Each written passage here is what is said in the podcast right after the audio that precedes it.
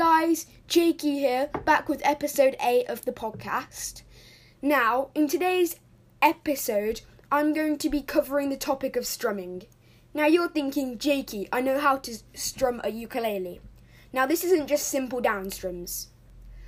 I had a voice message from an anchor user named K8 about three days ago, and she asked me, Hi, I I am a, I am a guitar player and I am interested in playing the ukulele. She said, how shall I strum it? I have loads of plastic picks from playing a guitar. Should I use them or shall I just use my fingers? Or shall I use felt picks? Do they even work? These are the sort of questions that I'll be answering in today's podcast episode. So sit back, relax, and enjoy. Okay, so first up, I'm going to talk about where to strum your ukulele.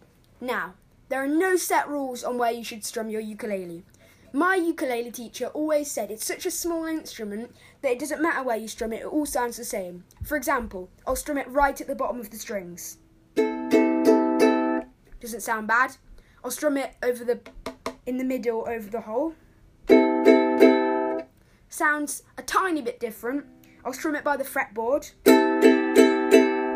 sounds the same. Now, I do not recommend this one, but I'll strum it on the fretboard.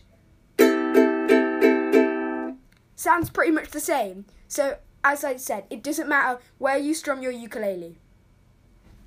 Now, the next thing is how to um, how to strum your ukulele.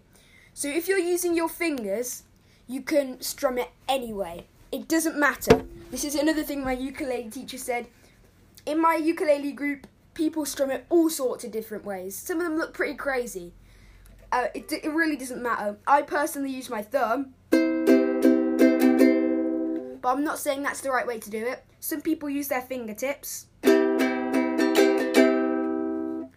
That's not how it sounds when you use it. I'm just not used to using my fingertips.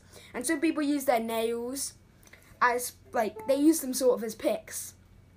Okay, now that's been said, I'm going to go over plastic picks. You do not want to use plastic picks with a ukulele. So, I will strum it just for experiment's sake on my ukulele. Sounds pretty much the same, but trust me, it's not good. It is good on a guitar, as guitars have metal, thick strings, whereas ukulele, the strings are quite thin and they are also plastic, so using plastic on plastic, it actually damages your ukulele strings, so you do not want to use a plastic pick. Now, in the voice message, K8 um, touched on an alternative one to use called a felt pick.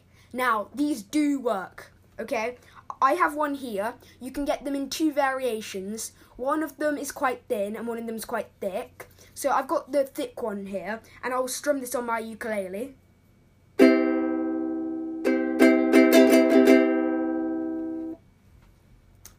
There, there we are. Personally, I'm not too keen on the felt picks because I feel that they have too much of a harsh sound and it feels too forced. But it's probably just because I'm used to doing that. So they are good if you get used to them, but you don't have to use them at all. I do recommend you go buy one just to try it out because if they're not your cup of tea, you can get them for about one pound on Amazon, so you haven't spent that much money anyways. Okay, the next thing I'd like to say is reminder of the strings. Now, she I didn't tell you this part of the voice message because I didn't want to embarrass her. Sorry, K8. But she said the strings were tuned to D C E A. Now, I wanted to remind you that they are tuned to G C E A. G C E A. And you can remember this to help you. My dog has fleas. Okay, that's just a funny thing I like to remember. But just remember, my dogs don't have fleas. okay, now, that was pretty much all I wanted to say for today's vid- podcast episode. But in the next episode, I'll be talking about the magic of capos because another user sent me a voice message about capos and they wanted to learn more about them. So make sure to tune in for that to find out more about capos. Okay, but that's about it for this video. Enjoy the rest of your day. So see you guys later.